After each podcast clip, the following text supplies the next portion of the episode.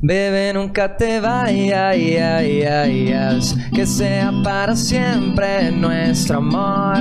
Debíamos irnos para la playa, sabes que te entregué mi corazón. Bebé, nunca te vayas, que sea para siempre nuestro amor. Debíamos irnos para la playa, sabes que te entregué mi corazón nada es para siempre. Pero yo muero por tenerte hoy. Sé que mañana estarás presente. Que sea para siempre nuestro amor. Un aplauso, por favor. Chicos, todos sean bienvenidos a una emisión más de este podcast llamado Matando el Tiempo, donde tus oídos ven lo que tus ojos escuchan. Y hoy, la verdad, estoy contento porque eh, me gusta cuando se internacionaliza este desmadre. Y eso, eso, eso me hace feliz, ¿eh? Chicos, hoy, para todos ustedes, Jet desde Puerto Rico. ¿Cómo no? Uh, hola, hola, hola. Placer estar aquí. Eh, fue un viaje largo, ¿no? Mano, sí, de verdad que sí. Pero me recibiste con una cervecita. Ah, pues vamos entonces al descorche. Ah, sí, sí, sí, pues sí, sí, de una vez el descorche, así es donde, así fue ah, la María, mejor, ¿eh? rica la victoria, ya la había probado, muy buena, mano, muy buena. ¿Cuál es la cerveza ya? Ah, salud, salud, salud. Híjole, qué maleducado, ¿eh? Oye, oye. ¿Cuál es la cerveza tradicional allá? La medalla. ¿Medalla? Ah, medalla light. Ay, no puede ser. Cerveza de dieta jamás. No, no, fíjate. Es que el nombre es como que ya clásico, pero la cerveza es bien rica. ¿eh? Es como esta, es similar. Es un ah, sabor bastante refrescante, suave. Este... Y viene de la de la compañía de la, de la India, de, la, de, las, de las Malta India. Este, se hace en Mayagüez y yo soy de Añasco, Puerto Rico, y que es al ladito, y tengo la fábrica cerca. Cuando uno pasa por allí te da olor a, a cerveza bien rico. Ajá, como a este, ¿cómo, se le dice? A, a, fermentado, a, Exacto. A, levadura, a levadura, La levadura. El, pan hasta, el pan hasta el día. sí, ese pana no, falla. Ya, vi quién es el experto aquí. ah, pana, ¿verdad? Pana es la palabra... Pana es amigo. ¿Vaina? Sí. Y, vaina también, ¿no? ¿La usan? No. Vaina no. Vaina no. Ah, nada más es este... Vaina ya se usa como más de... Esa vaina. Sí, esa vaina, como esta cosa, Esta vaina, esta, cosa. Pero cuando le dice a alguien, no, ¿ese vaina qué? Esa vaina, no, este... No, eso es como sí, como esta cosa, como que no... Ah, o sea, pero para, personas. No. ah, ya, ya, ya, nada más como, ah, pues, estoy una vainita. Exacto, esto es una, esto puede ser, esta vaina sabe buena. Ya, ya, ya. Oye, ¿y cómo entras al mundo de la música? O sea, debe de haber eh, un parteaguas.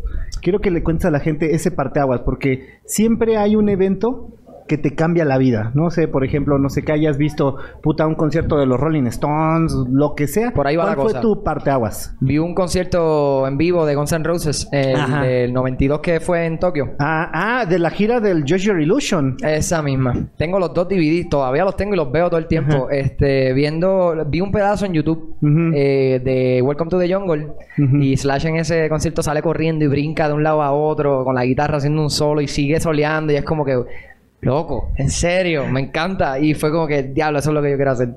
Ajá, y aparte la actitud de Axel Rose, puta, ah, sí. pasó en el escenario, ¿no? Sí, mano. Medio sobrado en persona, en personalidad, pero... no lo he conocido. Era, pero... Eran los titanes, ¿no? De, sí, eran unos titanes. del escenario. ¿Y cuál es tu rola favorita de los Guns? Strange. Strange, ah, cabrón. Hey. Así que a decir este Sweet Child of Mine. No. Es buena, es buena, es buena. Clásica. Pero Strange y la de Think About You del primer disco. Sí, sí, sí. Bueno, del Appetite, ¿no? Y, sí, y realmente la que siempre voy, a la que siempre termino es Rocket Queen. Esa canción es, como que tiene un groove brutal. Yo, yo, yo, sí me voy como al lado más comercial, porque a mí sí me gusta You Could Be Mine. Uh, y aparte pues, como la relaciono con la película de Terminator, y ya sabes, o sea... ¿Y sabes la controversia que tuvieron por esa canción y la película y la cosa? No, no, no, ¿cómo estuvo? Supuestamente, ¿verdad? Por lo que uno lee, de ahí es que viene la controversia, de ahí es que empiezan a tener problemas ellos, porque unos querían hacerlo, otros que no querían hacerlo, y como que hubo ahí como que en medio... Viste, no sé, son las cosas que uno lee, ¿verdad? Y las cosas que ven en, en documentales y eso. Pero obviamente ellos fueron una banda que eran una, este, en ese momento, eran una bomba de tiempo porque cada uno tenía su personalidad y eso y, y esa, supuestamente a través de eso fue que empezaron a tener más problemas y como que ah, empezó a descadenarse la cosa.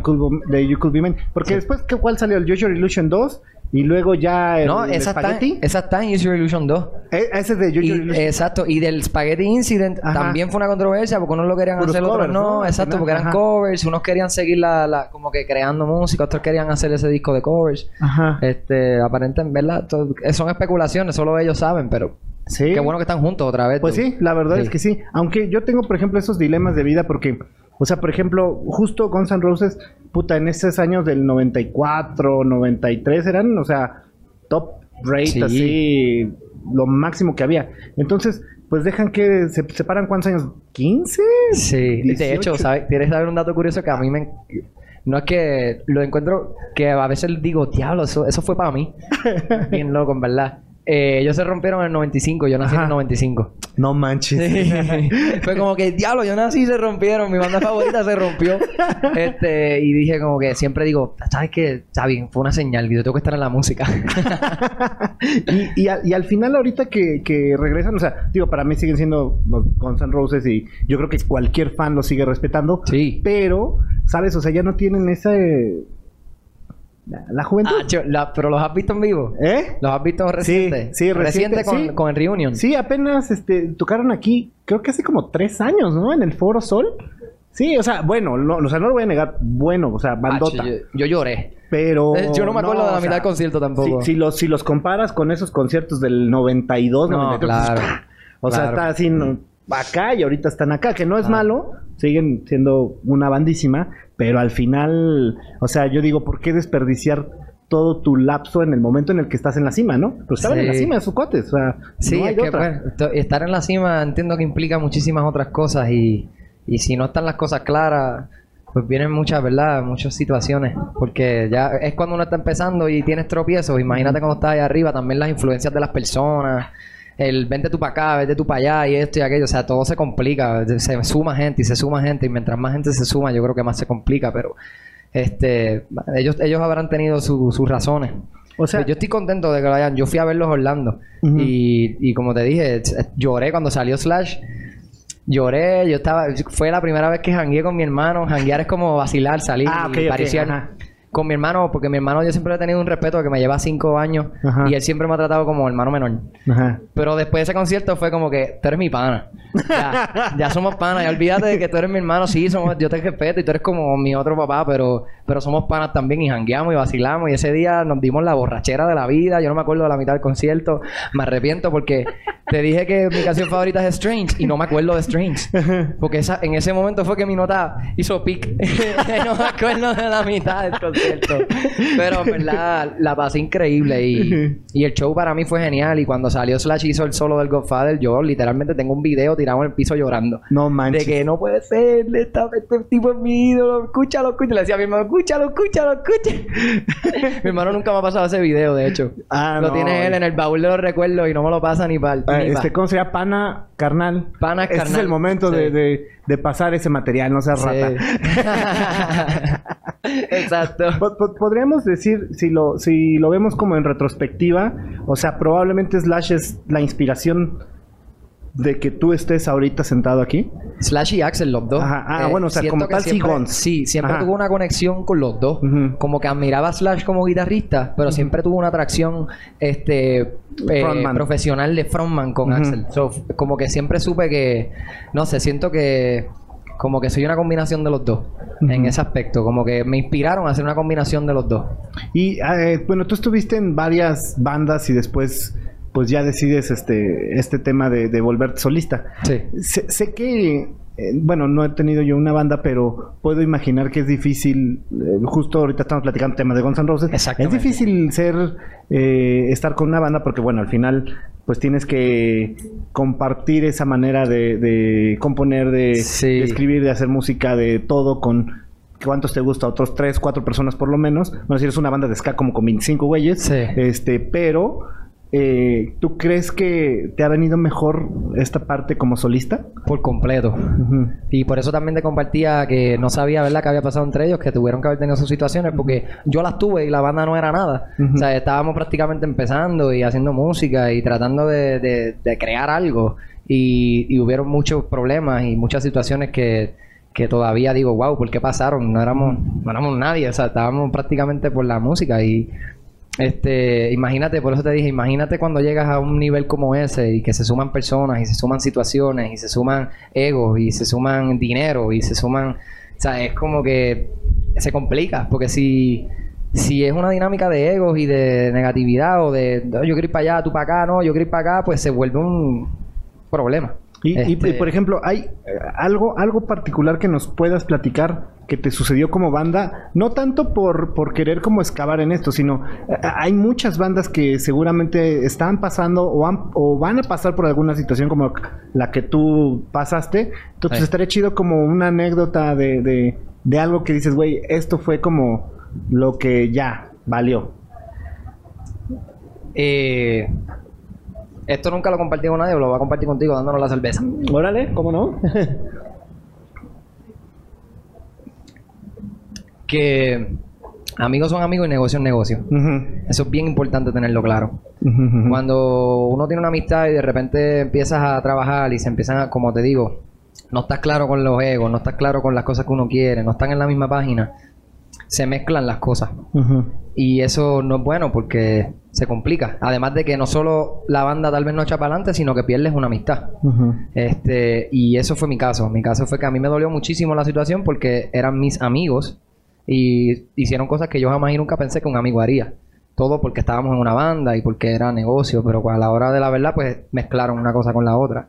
Y no estaba todo el mundo claro. Y lo importante es estar claro, mano, que desde el principio uno sepa lo que quiere, que se Poner que las se basic identifiquen- rules, ¿no? que se identifiquen los roles y que cada uno esté de acuerdo con ese rol.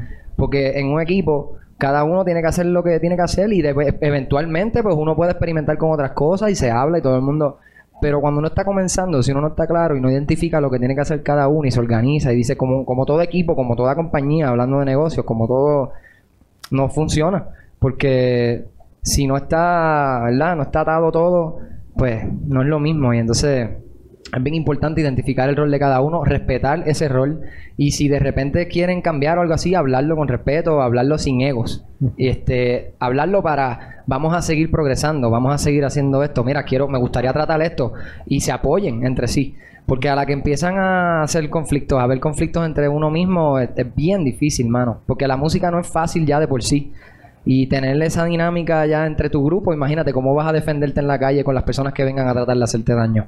No, es imposible. Y se siguen sumando, y como te dije, se siguen sumando personas, se siguen sumando problemas. Y se siguen sumando especulaciones, se sigue... Y, y- y justo acabas de decir algo bien importante, ¿no? La música es de los, uy, no sé cómo decirlo, de los sectores, de los, eh, sí, como de los sectores más complicados, eh, justamente porque la industria lleva muchos años podrida, eso es una realidad. Las disqueras llevan muchos años siendo eh, una porquería.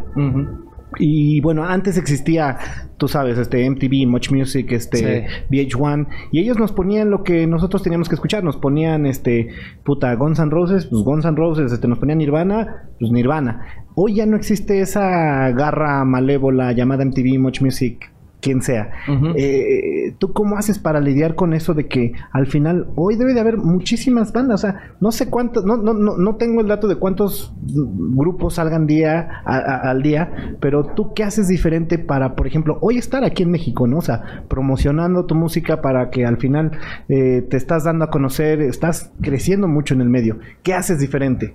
Eh, estoy enfocado en trabajar. Estoy enfocado en el trabajo, en hacer música, en la música y trato de que lo demás me deslice. Me, tú sabes, me resbale. Este, porque a la que uno empieza a, a dejar que todo lo que está alrededor de uno te afecte, te, te contamina lo que haces como creativo o como músico. Y tienes que estar bien claro con lo que tú haces. eh, tener gente, ¿verdad? Que de, cualquier malla sale un ratón, como dice la canción. Pero estar claro con las personas que te rodean también. Y estar claro con, con lo que tú quieres hacer, hacerlo, arriesgarte y enfocarte en la música. En mi, en mi caso, yo me he enfocado en la música, me he enfocado en componer, me he enfocado en hacer lo que quiero, en seguir mejorando mi craft, en seguir mejorando lo que hago. Y siento que eso habla por sí solo, no hay necesidad de estar intentándolo a- de empujar. Este, es, es cuestión de concentrarse, enfocarse y hacerlo. Y en mi caso yo salí de esa situación y dije, no me voy a caer, yo llevo años en la música ya, este, ¿por qué voy a dejar, verdad, que esto me tumbe? y pero de ahí aprender también. Es bien importante evolucionar y aprender, porque si te quedas en el mismo círculo no, no vas a echar para adelante. Y yo tomé la decisión de decir, pues mira, no me ha resultado esto, ya llevo unos años tratándolo, voy a intentar otro camino, me voy a enfocar en mí, voy a enfocarme en mi música, en las fusiones que siempre he querido hacer. Y todo fluyó de ahí, mano. Definitivamente te puedo decir que desde que me enfoqué y estoy haciendo lo que hago, todo fluye. Todo fluye. Y, y, es como curioso, ¿no? Porque dices, llegué al momento, ¿no? Cuando antes a lo mejor creías que estabas en el momento, sí. pero probablemente ni siquiera era el momento y ahorita es como, pum, es hoy el momento, ¿no? Sí, hay que seguir la tripa. ¿Hay que seguir qué? La tripa. Ah, la tripa es como... Porque te lo dice, mano. Uno, uno sabe, uno no, es, uno no es bobo. Y uno se hace el bobo a veces para que las cosas pasen y terminar lo que tengas, pero pero uno no es bobo y la realidad es que uno tiene que seguir ese feeling, ese sentimiento que te da. Muchas veces tú lo sientes. Lo que pasa es que a veces no estamos claros y lo ignoramos. Pero es bien importante estar claro con uno mismo, especialmente como persona, como lo que quieres hacer, lo que quieres dar. este Y eso es algo que yo practico todos los días. Eso es algo que yo estoy en autoevaluación todo el tiempo, tratando de ser mejor persona, tratando de ser mejor músico, tratando de ser mejor amigo, tratando de ser mejor novio, tratando de ser lo que sea. Este, y eso es bien importante hacerlo porque si no, si no estás claro tú, cualquiera viene y te jala para otro lado. Y es, hay que estar bien claro con lo que uno quiere y darle para adelante. Y en, mi, en mi caso, yo sí me disfruté de todas estas experiencias que tuve, pero siempre sentía en el GOT que había algo más. Y ya cuando logré tener la oportunidad de trabajar solo y de trabajar un disco que se me abrió la oportunidad en cuestión de nada, empecé a componer y fue como que lo de repente se formó un team alrededor de mí, mío que es familia ahora mismo, que los quiero como si fueran mis papás, este, y yo sé que ellos igual a mí. Eh, es como que, hermano, si cada uno está claro con los roles, cada uno se enfoca en lo que hay que hacer y sales para adelante. Eso es lo que yo creo. Quiero, quiero que le platiques a la pandilla una historia de terror. Te voy a decir en qué consiste esa historia de terror. Quiero que le platiques qué es lo peor que te ha pasado antes eh, de una tocada o durante una tocada. Llámese zurrarse en los calzones, llámese que llegas no hay tocada, llámese que te escupen en la cara. Es, eh, lo han contado, o sea, los pongo de ejemplos porque lo han contado. Sí, eh, de terror así como que, que me quede como que asustado, no he tenido yo por alguna razón siempre de pequeñito siempre era como bien hacia la arte y hacia la música y hacia hacer estupideces en la casa y estar todo el tiempo creyéndome que estoy en una tarima y eso que cuando me llegó el momento realmente lo único que sentí en mi primera tocada que fue un concierto de guitarra clásica eh, yo lo que sentí fue respeto por la persona que ganó eh, eso que en ese tipo de casos no he tenido momentos de terror pero sí eh, tuve pánico. Tuvo un momento en, eh, en, este círculo de, agrupaciones y eso, este, estuve un tiempo allá en Puerto Rico, en donde me empezaron a... Tuve una presentación y decía una hora y de repente empezaron a, atrasarme todo, atrasarme todo, atrasarme todo y todo fue con la intención de que, de que la banda que, quería, que estaba organizando todo quería la hora la mejor hora y, ignoraron todo lo que se había planificado este, lo que se había planificado por semana, contarle que ellos hicieran eso y los demás, pues, no importan, ¿entiendes? Y no fue un momento de terror, pero sí fue un momento en el que me di cuenta de que, de lo que te digo ahorita, de que de cualquier vaya a ser un ratón y no se puede a veces confiar en nadie a ojos cerrados. Tienes que, tienes que estar siempre bien alerta. Quiero, quiero que le platiques también a la pandilla otra historia. Eh, ¿Alguna vez estás agarrado a madrazos con alguien? Sí. Platica una épica. eh, tu sonrisa lo dice Estaba saliendo de... Bueno, tengo dos. Una cuando era chamaquito de joven.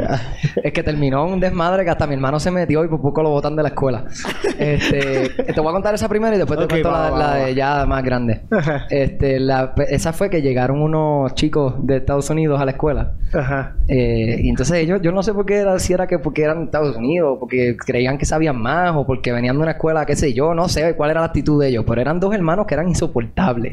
Todavía recuerdo los nombres, no los voy a decir. Dilo, dilo, dilo. Andrew Shay. Este, esto es para Andrew Shay. Eh, que, este, mano, y de repente ellos llegaron a la escuela y querían como que ellos eran los, los los, la piola, ¿no? Los cheches de la escuela. Era como que, pero tú acabas de llegar, loco. Llevas un par de horas en la escuela nada más. ¿Qué, ¿Cuál es tu actitud? Entonces, yo siempre con mis amigos he sido bien amarrado. Como que todavía conservo las amistades mías de joven, de chamaquito. Este... y ellos la cogieron conmigo.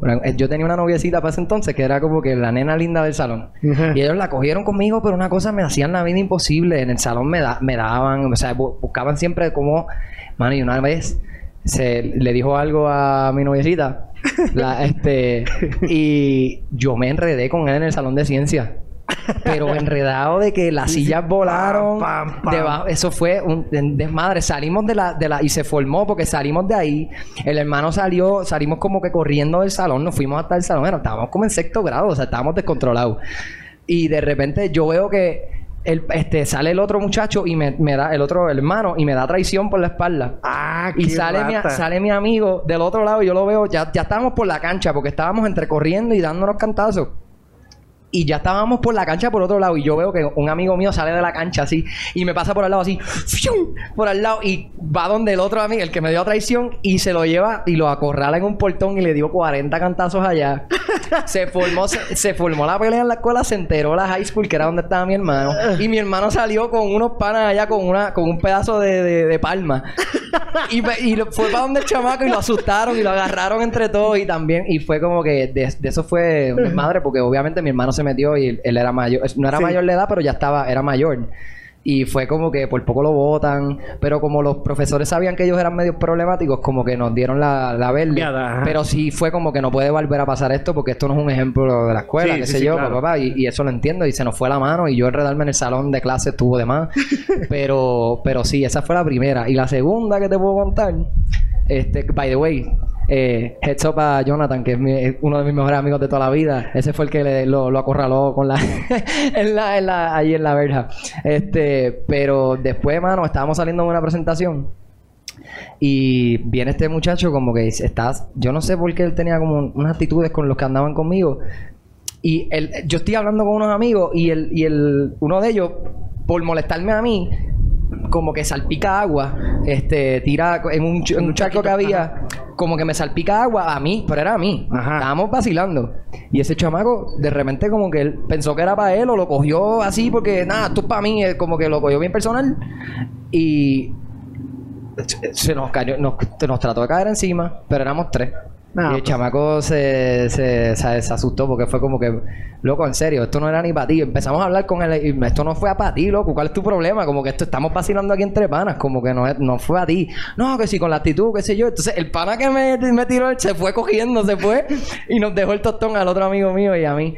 Y fue como que de ahí, mano, pues discutimos con el chamaco, pero no pasó a grandes porque en verdad no, no, no no tenía las de ganar en ese momento. Éramos, er, éramos dos y él estaba bien problemático y fue como que loco, en serio, no te pongas con estas porque ya nos está faltando el respeto y como que... Y fue un momento de tensión. Pero la primera está más... Sí, sí, sí. La primera se, se lleva así las super palmas de oro. Vamos a suponer que esto es una máquina del tiempo y tienes la oportunidad de viajar al pasado. Tienes la oportunidad de verte a ti mismo hace nueve años. Vas a verte a ti mismo y te vas a dar un consejo. ¿Qué consejo te darías? En un multiverso, ¿eh? Que hubiera seguido mis ganas de ser solista desde los 12 años. o sea, tu consejo es haber iniciado como solista, no haber iniciado como banda, ¿no? Sí. aunque, aunque no me arrepiento al sol de hoy porque fue una escuela, fue una experiencia, fue una escuela y aprendí y al no estar solo no tenía tanta presión y pues podía pasarla bien en las presentaciones, me encarillaba y a veces si me desafinaba un poquito pues no sentía que era como que era parte del momento. Eh, pero sí, definitivo, mano. Yo no sé qué hubiera sido si yo hubiera empezado varios años antes. Porque yo siempre he sido bien dedicado a las cosas que hago. Y en las bandas que estuve era como que yo era el único que le metía el empeño al 100%. Y pues siempre me sentía como que, wow, yo hago todo el trabajo y aquí toda esta gente lo que vienes a tocar y a, vivirse la película y como que nadie hace nada. Y ese feeling es malo porque uno dice, contra, si uno está creyendo en otras personas y uno está dando la oportunidad de trabajar con otras personas, aprovecha, mano, como que vamos a meterle mano, pero no vengas tampoco a exigir ni de esto si no estás haciendo nada. Y eso me pasó muchas veces. Ahora vamos a estar en esa misma máquina del tiempo y vamos a abrir un multiverso, como se le llama ahorita. En ese multiverso tienes la oportunidad de ser cualquier músico. Yo creo que ya sé cuál es la respuesta, pero tienes la oportunidad de ser cualquiera. O sea, desde John Lennon, Mick Jagger, Axel Rose, este, puta, Steven Tyler, este, Justin Bieber, Harry Styles, quien sea. ¿Qué músico te hubiera gustado ser? John Mayer. ¿Eh? John Mayer. ¿Sí? Sí. Por encima de. Sí. ¡Wow! John Mayer, es que a mí la música de John Mayer, o Chris Martin. Bueno. Eh, John Mayer para mí es como una influencia muy grande porque eh, por- además de ser cantante y guitarrista también, eh, yo tengo una pasión bien linda hacia el blues que, eh, y no crecí ni en los Estados Unidos. Es algo que, sen- que siento como una conexión con esa música. Y John Mayer, y entonces también me encanta el pop, me encanta Harry Styles, me encanta Justin Bieber, me encanta Billie Eilish, me encanta el mismo Bad Bunny, que es ahora pop urbano, lo que está pasando ahora. Pero, mano, John Mayer es como que tiene un balance tan lindo entre las letras, los solos de guitarra, la música. Es, es un artista bien completo para mí. Y como cantante y guitarrista lo admiro mucho. Ahora, estamos en esta misma máquina del tiempo y vamos a abrir otro multiverso. ¿Tienes Ya me diste ganas de ver la película otra vez. de, de- no, hay que esperar la de Doctor Strange, la de Multiverse of Uh, Madness. sí, sí. Esa, esta va a estar, esa va a estar buena, ¿eh? Sí. Eh, eh, vamos a abrir otro multiverso y tienes la oportunidad de ser cualquier personaje histórico. El que sea, o sea, de Jesús, Tesla, Buda, Hitler, este, puta, Sor Juana Inés, Darwin, este, Aristóteles, quien sea, ¿qué personaje histórico te hubiera gustado ser? Eh,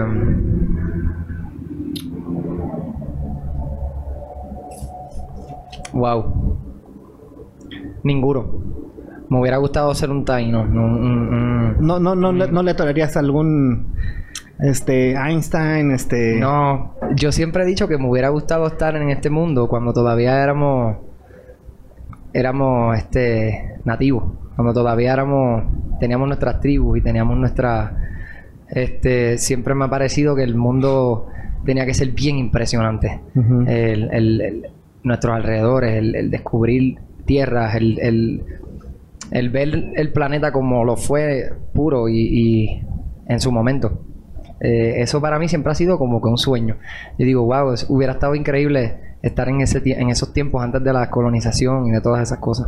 O sea, entonces a lo mejor te convendría Tesla, ¿no? Digo, dicen que ese gallo in- inventó el viaje en el tiempo, ¿no? Oye, sí. Probablemente... Si lo pones de esa manera, pues sí, estaría cool. Proba- probablemente viajar para para viajar, y Sí. este, hacerle así. ¿Cuál es tu...? Ahora, está muy- mucho en boga este tema de ver series. Este, ya sabes, Netflix, Amazon. Sí. ¿Cuál es tu serie favorita? Eh, de las que he visto recientes, Nine Perfect Strangers, los nueve perfectos extraños, no sé si acá se llama Ah, así. no sé si no la he visto. ¿De qué trata? Trata, es sobre sobre inteligencia emocional Ajá. y enfermedades mentales y depresión y ansiedad y de cómo eh, ya cómo te lo explico porque la serie es un viaje de psicodélicos realmente pero va más allá que eso este es como uno puede la, la moraleja de la serie al final es cómo uno puede ayudarse entre nosotros mismos y no lo vemos este, y muchas veces tenemos la respuesta al lado y no la, y estamos tan cerrados en nuestra depresión o en nuestra ansiedad o en nuestra situación que no dejamos que eso fluya o no dejamos tomar ese consejo o simplemente no lo queremos ver.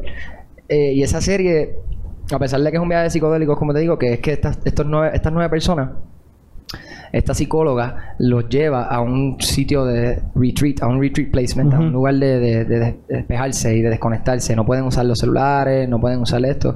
Entonces ella, sin decirles nada, empieza a darle dosis a través de las comidas y de las bebidas de psicodélicos, de diferentes psicodélicos, de este hongos, este diferentes psicodélicos de que hoy día pues se están tratando de hacer experimentos ajá. medicinales.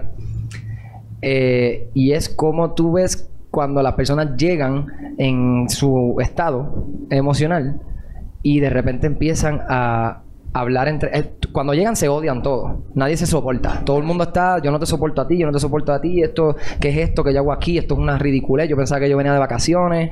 Eh, no sueltan las cosas que tienen que soltar. Por ejemplo, los trabajos. No, no se desconectan del trabajo. No se desconectan de... Uno de ellos es, este, tenía vicios de, pastillas porque tenía... Era jugador de fútbol y tenía un, recuerdo que no podía olvidar y lo olvidaba a través de eso. Entonces cada uno tenía su situación. Y la cosa con la serie es que ella invitó a esas nueve personas a propósito porque cada persona alteraba lo de la otra. Y así Estaban conectados. Estaban conectados. Y eh, se odiaban realmente, tenían muchas discusiones porque ese era la- el propósito. El propósito de ella era ver cómo se manejaban, cómo esta enfermedad alteraba esta y cómo esta alteraba esta. Y cómo a través de, pues obviamente, pues eh, ya ese es otro viaje, cómo a través de los psicodélicos ella empieza como que a hacerlos que vean otras cosas y hacerlos que vayan conectando. Entonces tú ves que las personas que al principio no se soportaban empiezan a hablarse y empiezan a abrirse, y empiezan a tener confianza y a decir, wow, pero diablo, tú has pasado por eso y empiezan a decir, wow, yo estoy aquí, pero tú estás ahí, como que también es una mierda lo que te está pasando a ti. Y empiezan a darse cuenta que no están solos.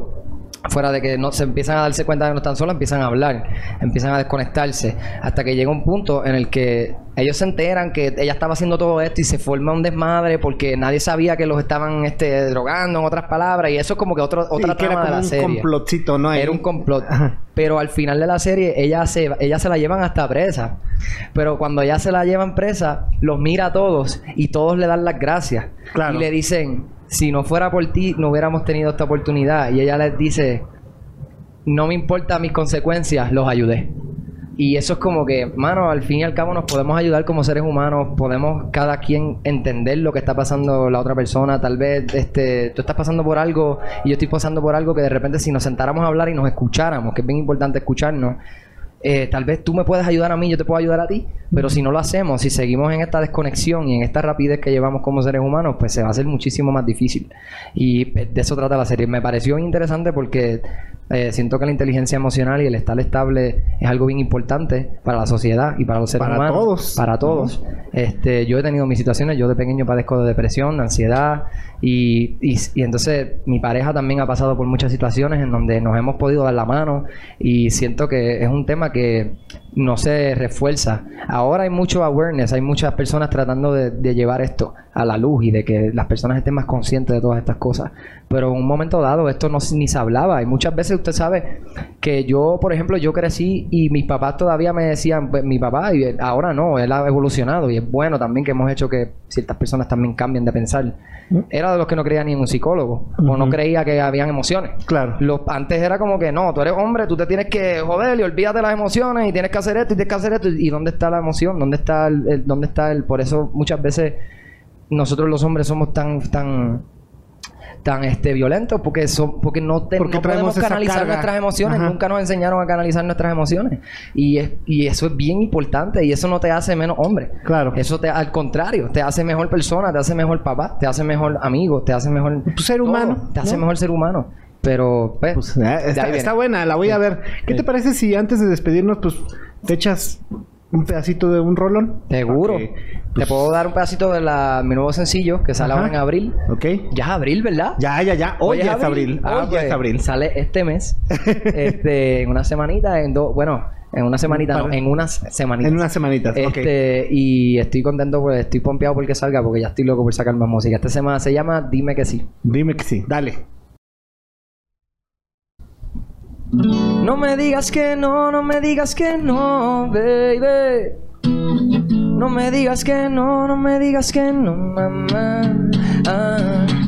Entonces dime qué vamos a hacer. Dime, dime, dime si nos vamos a ver. Vámonos a recorrer todo Puerto Rico de San Juan a Mayagüez. No comemos de camino. No quiero desperdiciar ni un minuto contigo.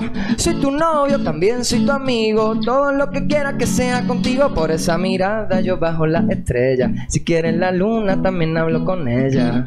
Wow, oh, oh, oh, oh. Estoy loco, loco por tu amor. Por esa sonrisa te doy mi vida entera. Y por un te quiero atravieso el mar en bicicleta. Oh, oh, oh, oh. Yo hago lo que tú quieras, mi amor. Solo dime que sí. No te vas a arrepentir, solo dime que sí. Porque no podría vivir sin ti, solo dime que sí. No te vas a arrepentir, solo dime que sí. Porque no podría vivir sin ti. Aplauso, por favor. Antes de despedirnos tenemos dos cosas. Vamos a pasar rapidísimo a la sección de preguntas rápidas. No se vale decir ninguna, no se vale decir paso. Tienes que escoger forzosamente una, ¿va? ¿Los Beatles o los Rolling Stones? Lo pides. ¿Justin Bieber o Harry Styles? Harry Styles. ¿Guns N' Roses o Aerosmith? Guns N' Roses. ¿Volver al futuro o Terminator 2? Volver al futuro, Terminator 2. Volver al futuro. Harry Potter o El Señor de los Anillos. El Señor de los Anillos. El Señor de los Anillos o Game of Thrones. Game of Thrones. Michael Jackson o Madonna. Michael Jackson. Michael Jackson o Prince. Michael Jackson. Por encima de Prince. Me gustan los dos, pero es que he escuchado en mi vida mucho más Michael Jackson que Prince. Los admiro los dos igual. Pero Michael Jackson a mí personalmente me, me, me ha tocado. Rocky o Rambo. Eh, Rambo. Más la guerra que los golpes. Ah, ¿eh? ¿Un taco o una torta? ¿Torta qué? Torta es este bolillo con bistec, huevo, con carne, con algo. Mm. Y un taco es de tortilla. Eh, taco. ¿Taco? Ah, más rico la torta. Pero Ah. ah, ahí van las dos. Este, ¿Una chela o un whisky? Whisky. Y eh, para terminar, nuestros amigos de Ichi Toys hicieron favor de enviarnos este regalo para ti. No. Sí, es en serio. Qué cool, eh, gracias. Espero que te guste y bueno, pues espero que no sea la. Tiene la tu flow. Ah, cierto, ¿eh? Como que nos parecemos, ¿eh? Coño, Se inspiró en mí. este, redes sociales, ¿cuándo sale tu sencillo? ¿Y algo que le quieras agregar a la pandilla para despedirnos? Eh, mano, que gracias por estar aquí. De verdad que eh, fue, ha sido una entrevista súper cool. Gracias por dejarme hablar Gracias. de otras cosas. Eso vale. Gracias por la chela. Eh, que la hemos pasado súper bien. Que estoy muy agradecido con todas las personas que me han dado el apoyo en este primer sencillo. Con todas las personas que han comentado en ese video. Los leo a todos. Gracias. Me encanta México. Viviría aquí. Eh, y, mano, eh, mis redes sociales son JetPR. Y-E-T-T-P-R. Mi canal de YouTube es Jet Music. Mi próximo sencillo se llama Dime que sí y esperen lo que viene por ahí pronto. Bueno, pues muchísimas gracias, chicos. Nosotros nos despedimos. Y chao. Gracias. Gracias.